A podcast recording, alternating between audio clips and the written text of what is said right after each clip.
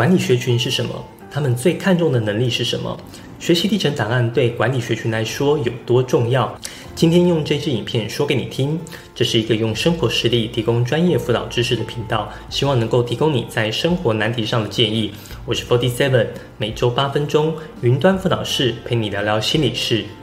我先说结论：管理学群是我认为最需要用心写学习历程档案的学群。为什么？把影片看完就知道。我们从 CaliGo 的网站得知，管理学群主要处理组织系统内外人事物的各种问题，学习从事沟通协调、领导规划或系统分析、资源整合等，以促使组织或企业工作流程顺畅、工作效率提升、工作环境人性化、合理化，以收最大效益。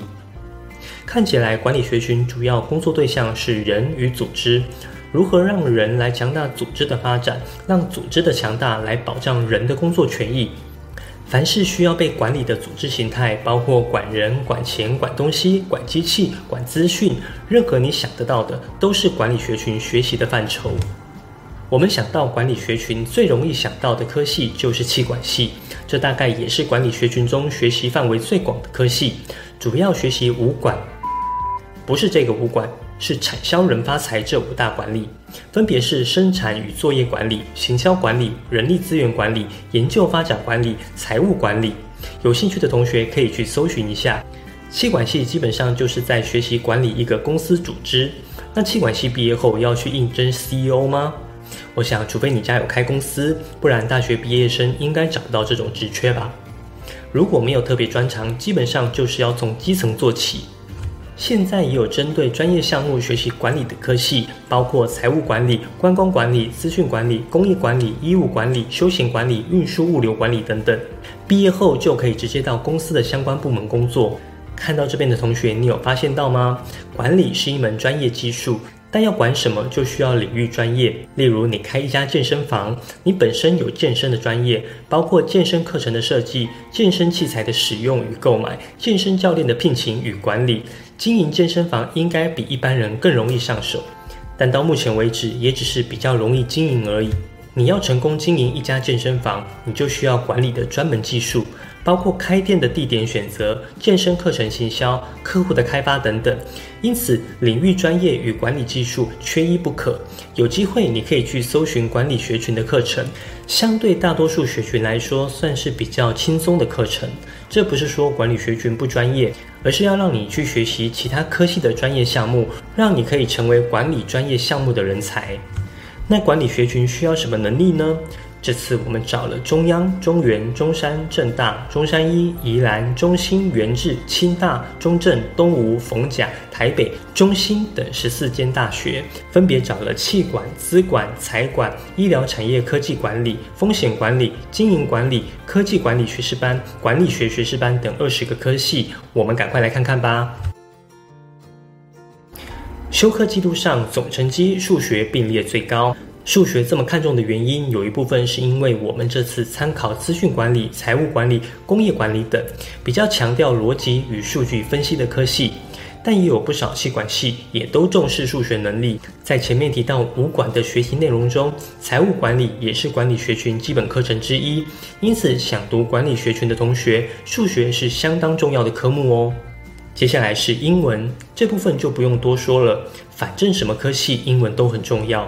社会的成绩也是评估的指标之一。对于社会组科系来说，参采社会科目是非常合理的选择。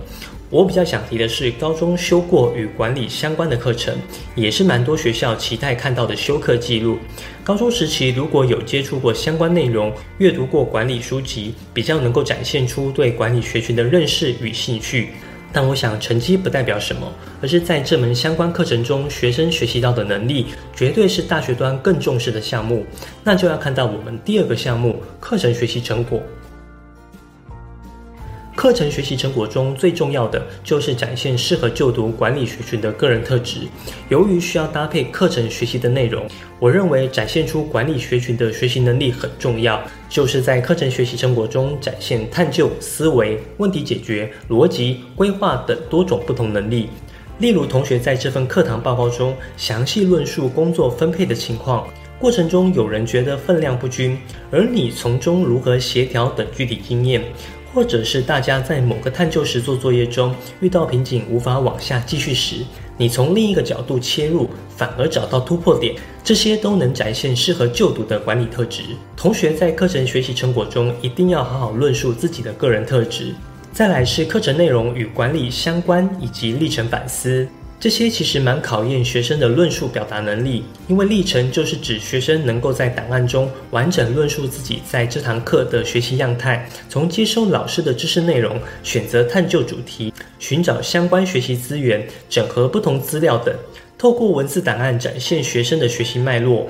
反思除了是学到什么能力，对于这门课的检讨与改进等，我认为提出个人观点与想法是很重要的反思呈现。另外，在团队中的贡献度以及跨领域的素养，也是课程学习成果中被关注的项目。在团队中扮演什么样的角色，能够展现领导、协调、合作等多种特质。跨领域素养对管理学群来说非常重要。前面我们提到，管理是一门专业技术，但要管理什么项目，就需要专门领域的知识。多种领域的接触与跨领域的整合能力，是管理学群的学生必备的能力项目之一。多元表现上，不同项目的历程反思面积最大。这与前面的课程学习成果一样，重视完整活动历程。因为多元表现可以表现的范围比较广，学生可以呈现的方式就非常多元，包括活动设计、气氛带动、倾听陪伴等，可以从非常多的面向去表现个人特质。其中让我比较意外的是，有极大比例的校系看重社团这个项目。其实可以理解，因为社团是有相同性质的人共同从事相同目的的活动组织，这与企业形态蛮类似的。因此，社团表现对管理学群来说相当重要。之前在台大教育论坛中，就有教授提到，现在学生为了学习历程档案，只敢参加学术性社团，但其他如娱乐性社团、服务性社团等，更能展现与人的互动能力。学术性社团或许有老师指导，有报告作业可以让你上传。但只要你掌握学习历程的书写原则，我相信互动性高的社团更能表现你的个人特质。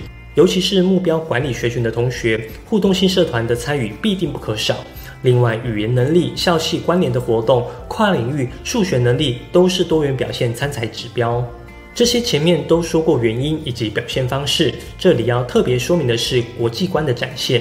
虽然参采的校系数量不多，但拥有国际交流的经验，其实也是管理学群需要的能力项目。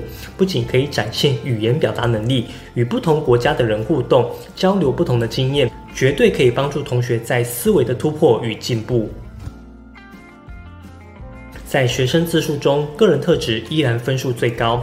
在这里，我们可以发现，管理学群非常希望了解学生是否具备适合就读管理学群的特质。因此，在课程学习成果、多元表现、学生自述上，都一再强调学生要好好的在档案中展现个人特质。那学生就一定要好好的说自己的故事。要让教授在一堆档案中记住你，就需要塑造个人标签。个人特色的独特性就非常重要，最好展现个人特色的方式就是说出别人无法复制的故事。例如，我想呈现积极倾听的特质，我可以说我高一参加偏乡服务队时，帮小朋友打营养午餐，其中有一个小朋友怎么样都不吃，只想去玩，我当时很想发脾气。但我决定好好安抚那位小朋友，陪他聊喜欢的篮球明星，一口一口的喂他，最后花了三十分钟陪他吃完了营养午餐。这么细节的内容，别人一定无法复制。虽然我们没有讲到积极倾听四个字，但你不觉得这位花三十分钟陪小朋友吃午餐的同学很有耐心吗？这就是独特的个人标签，也就是管理学群最需要在档案中展现的项目。影片开始，我提到管理学群是我认为最需要用心写学习历程的学群，就是因为许多能力无法量化，但可以用个人标签让教授记住你。如果要我做管理学群的能力总结，我只会选择一点，那就是好好的说自己的故事，为自己打造独一无二的个人标签。如果你觉得我的影片对你有帮助，希望你可以点个赞，不仅方便保存影片。也可以让影片推荐给更多有需要的人。如果你有什么升学相关的问题，或者希望我做什么主题的影片，可以在下方留言，我会一一回复你。